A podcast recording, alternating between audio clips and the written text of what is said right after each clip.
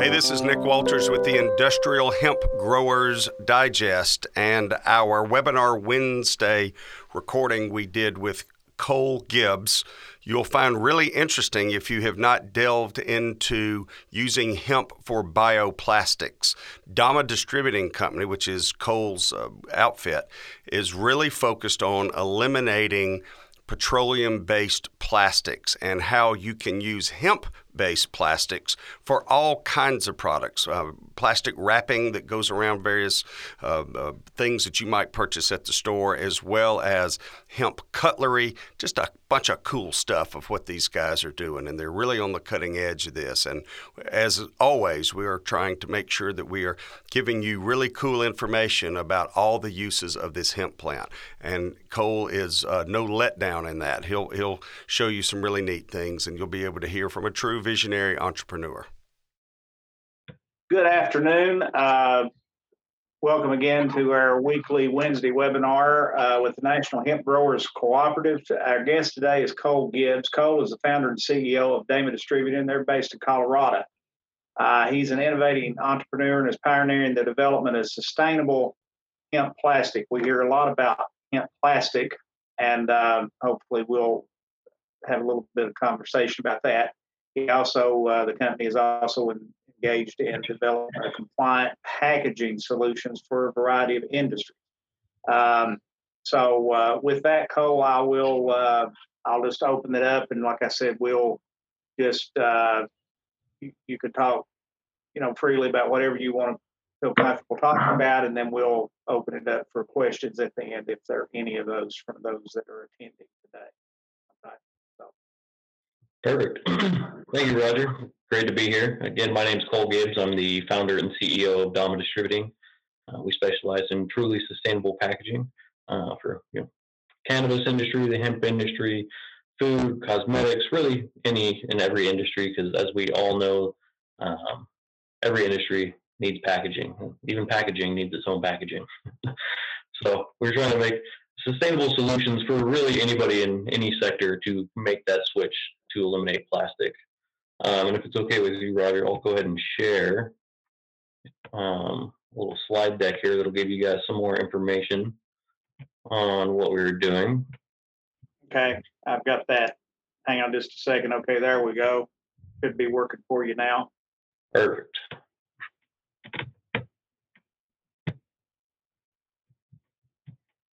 Perfect.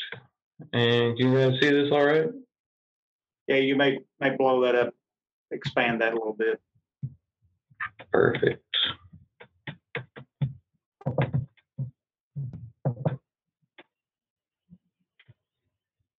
Oops. No, wrong, wrong button. There we go. There we are. All right. Everybody can see this. So, like I saying, our, our mission is to eliminate petroleum plastic waste across the globe um, by offering sustainable solutions to the problem. Um, so, what is the problem? Obviously, it is um, single-use plastic waste. Um, the cannabis and hemp industries are definitely not the only ones in this issue. Um, everybody uses packaging, some of it um, for a few seconds or a few minutes, and then it gets tossed away.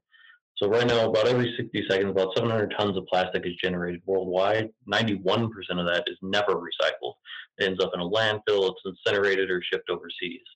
And due to federal regulations and state regulations, um, the cannabis industry has a lot of plastic packaging for their products, and the recycling facilities actually won't take cannabis packaging because it has touched cannabis, and now it's a federally controlled substance, and they don't want to get their hands in that mix when it comes to handling federally controlled substance because they're not licensed or regulated too. Uh, here in Colorado, we have over a thousand dispensaries a year um, just here in the state of Colorado. And like I was talking about the recycling facilities or the MRFs, MRFs, um, there was no market for number three, four, five, six, or seven plastics. Um, so all of that's actually incinerated or shipped overseas, and it's everywhere. Um, in California, they sold over five, 53, sorry, 53 million pieces of flower packaging just for California alone. So this is what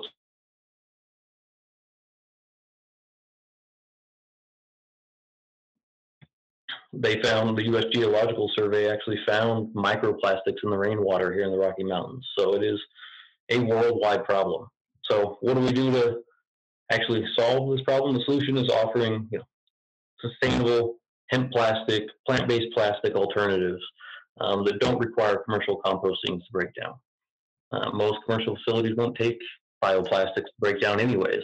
So being able to throw this in your backyard compost using the, the hemp biomass that is currently available to create these products and create new products um, going forward, not just plastics, but paper and concrete and uh, fabrics and everything in between. Because uh, there's great benefits to the hemp plant. It's carbon negative. It grows significantly quicker than trees do. You provide the same resources, wood, um, paper, and it can actually help regenerate the soil. It doesn't strip the soil, and it also doesn't require any or very little pesticides to grow as well. so a lot of people ask me, you know, is it worth it to make the switch to sustainable packaging or sustainable goods or making this kind of switch from plastic? And it is. It, you can greatly benefit from it as a business. Um, NYU did a study and they found as well too. So using hemp plastics and hemp paper um, to create these alternatives for products that consumers are already looking for is a great way to solve these massive plastic problems that we have. So some of the products we create are home compostable hemp plastic containers, uh, CR certified, um, pre-roll tubes as well that are CR certified, then everything from tins to glass, really everything seed to concentrate packaging for both hemp and cannabis, we have sustainable solutions for that we can use with direct printing for water-based inks for full customization or use any one of our eco-friendly labels. And then we ship everything um, UPS carbon neutral as well to lower that footprint. So, like I was saying before, the commercial facilities don't really like taking bioplastics to break down. So we wanted to make sure all of our products would break down by themselves or in your backyard compost. So as you can see on the right hand side, um, our hemp containers will actually solar degrade if somebody were to litter them on the side of the road in as little as 14 months. So there is no issue with the products breaking down or leaving any um, chemicals behind. Um, we do this worldwide. We do custom design for customers as well too. Uh, full suite of sustainable packaging, trying to be that one-stop shop for the cannabis and hemp industry, and really anybody that needs sustainable packaging options. We do a lot of that here in the U.S. Um, our hemp containers, labels, pre-roll tubes are all made here in the U.S. as well as our, the hemp paper and hemp fabrics that we work with as well. Um, so we're part of a lot of different coalitions and groups um, to help solve these problems and kind of bring everyone together. I'm a member of the Global Hemp Association as well too to help bring more and more people into the industrial side of hemp more than anything and creating these um, consumable products or building materials or paper or everything in between um, that this plant can actually provide. So those are kind of our references, but that is what we do on a kind of a, in a nutshell, we're also producing um, the world's first and only 100% hemp derived bioplastic that will be backyard compostable and ocean degradable as well too. So anybody that uses um, traditional polypropylene and plastics like that for injection molding purposes could make this switch over to this new hemp bioplastic. So we're going to be looking for a lot of biomass, uh, both micronized and dried, so that we can use it for this new application as well too. Okay, it's great. Um, can you talk a little bit about the uh, the process or what inputs do you need to produce plastics from hemp? I guess kind of give a little bit of a background on, on that process to the extent that you can. Sorry, I lost you there for a second. We was talking about how what what parts of the hemp plant how how how is that processed to achieve a a hemp plastic? What what are the inputs needed for that? Yeah, for us, it actually doesn't matter. We can use root to tip, the whole plant, everything in between, hurd, stalk. It doesn't matter for us. uh, we can use all of it. Uh, we prefer it to be dried and micronized, uh, you know, 250 microns or smaller uh, for the application, but we can use the entire plant. We can even use um, extracted content. So if it's been extracted for CBD or concentrates, we can still use that leftover biomass for our new hemp plastic. So you prefer a dried, basically a pulverized uh, product that comes to your facility, right? To uh, and then go from there. That's what I'm. Yeah. So it doesn't really matter the, the variety of hemp uh, or anything like that. No, we're we're not strain specific or anything like that. Really, root to tip, anything we'll take all of it. Doesn't matter to us. Um, we prefer you know, micronized. But if not, we're looking into bringing in that kind of equipment in house as well too, and some decortication as well, so that we can bring in all the available biomass because we know that not everyone has that type of equipment as well. Okay. And right now, your your your primary, I guess, your primary supply is coming from in state in Colorado. We do get it some from here in Colorado. Um, we as well as on the west coast, kind of the Oregon, um, Washington area as well too.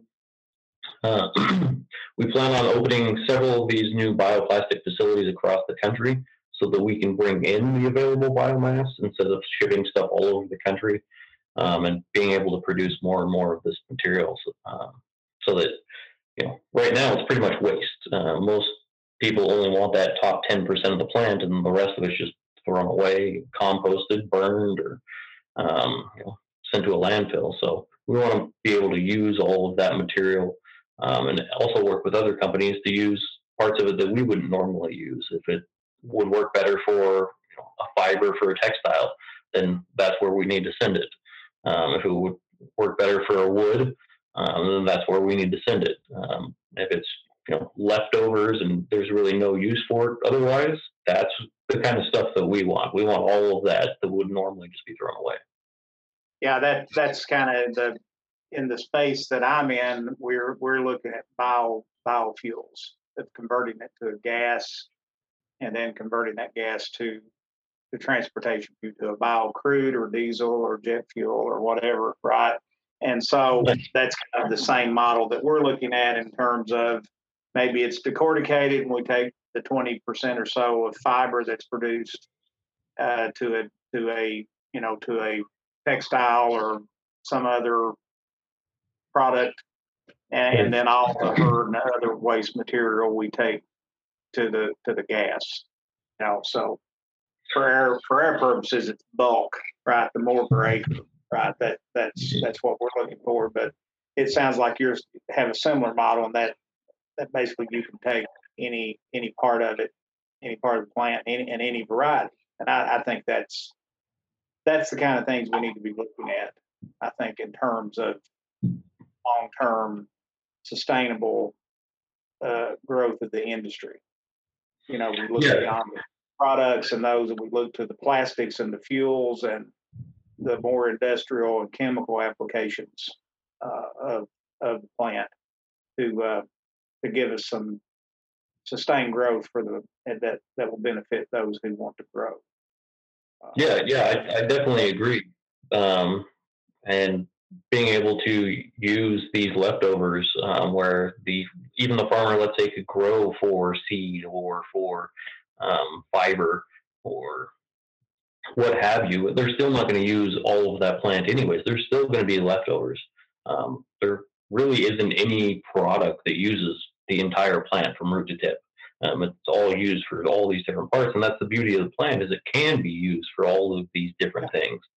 Um, so bringing everyone together and saying, "Hey, you do your fabrics, you do your concrete, we'll do plastics, and you do your ethanol and fuel, and kind of using as much of this material as we possibly can, because there are millions of pounds, millions and millions of pounds going to waste every single month." Absolutely, I, I agree. Um, okay, so I guess in terms of you're, you're, talking about a more of a distributed model of, of expansion into other parts of the country, other states. I think that's smart because uh, the great enemy of biomass in any form is transportation. right. go broke, there's a lot of air and water that you move around, uh, and that that that's a that's a smart, I think, a smart model, and and again similar to what we're looking at for several several projects related to energy development of having a kind of a distributed network of facilities. So I think that's a great idea, and it gets you right there with the farmer and the grower, wherever you may be, to to serve that facility. Yeah, definitely. As, as this becomes more and more widely accepted and used, uh, both hemp and cannabis across the country, um, they need an outlet for this material. Um, a lot of farmers pay to get rid of it, um, and we don't want that. We want you know there to be an outlet to be you know either free to them or down the road eventually pay them for this material, especially if it's been processed and micronized. Of course, that's a now a consumable, you know, valuable product, whereas a bunch of hemp stalk just laying in a field really isn't a valuable product. There's no value to it. So um, being able to bring all of that together, you know, all over the country, because um, beauty this plant is it'll grow pretty much anywhere. so um, really anybody can grow it, and obviously there's a lot of people that are um, using it as rotational crops now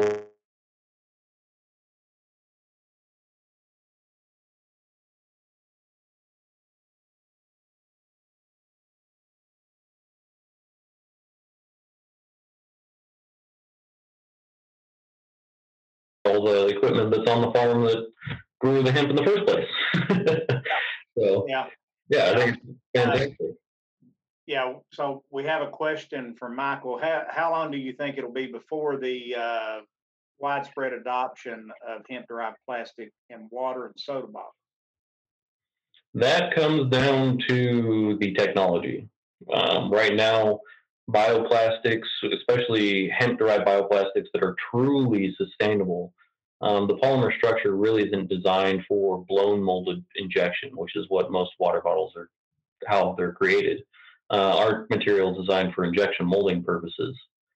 We are working on some options for a hemp water bottle um, to solve that problem. A couple different ideas. Um, if you want to look at something comparable, there's a company called Cove Bottles out of California. They've been trying to do this for years um, to create a basically a home compostable, um, ocean degradable water bottle. Um, and they've had a lot of challenges to create a 100% bottle out of this similar polymer technology. And they're still running into issues to create it. So I think it really comes down to the technology um, more than anything. Uh, widely accepted. There's a lot of water bottle companies and Coke and Pepsi that are already going down this road and looking for alternatives. It's really nobody provided the solution. Yeah, and you know, it's a it's a from my limited knowledge uh, of that, um, they're a big ship, and it it's like turning a ocean vessel. You just don't. It's not a bass boat. It's and it takes long, long, you know, long turns uh, in their planning. But number two, that that plastic, while widely produced for those bottles, are, is a very specific type of plastic, and uh, that's their that's their need. They we have to get to that specific chemical composition or whatever you want to call it of that of that bottle, and that's not easily achieved for whatever reason. And again, that's a long decision making process. I know there's been some effort at converting waste plastic out of landfills um, and uh, in, in years past, and there's not a widespread adoption of that recycled plastic uh, because of the source of, of, which where it comes from.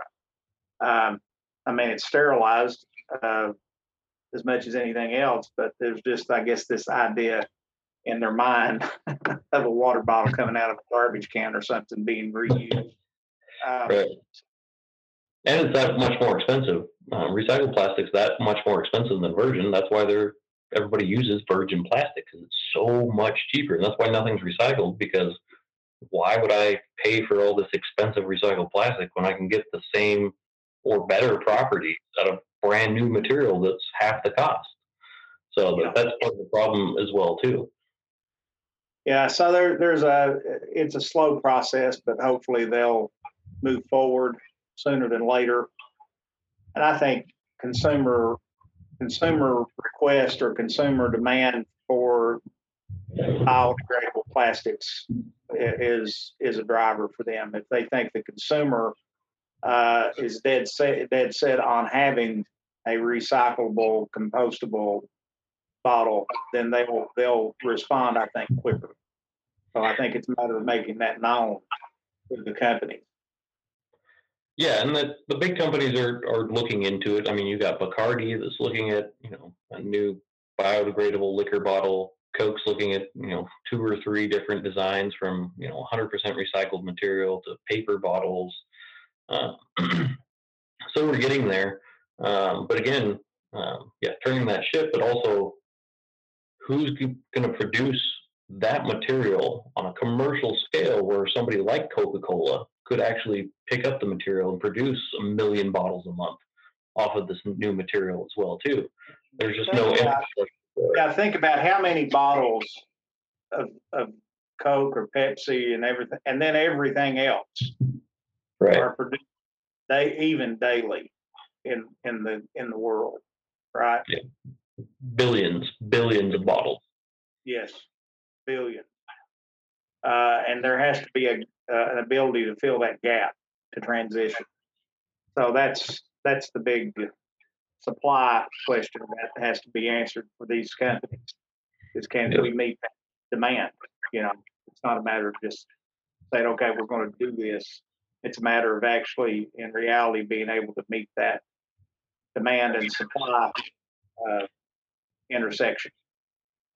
Yeah, and that's where I think hemp definitely comes in because the amount of biomass that we're creating now, I think it does have that opportunity to provide enough material for the demand of you know a Coke or a Pepsi or you know anybody else to actually produce that much volume because we are producing that much hemp. I mean, there's over 200,000 acres of just hemp in Colorado.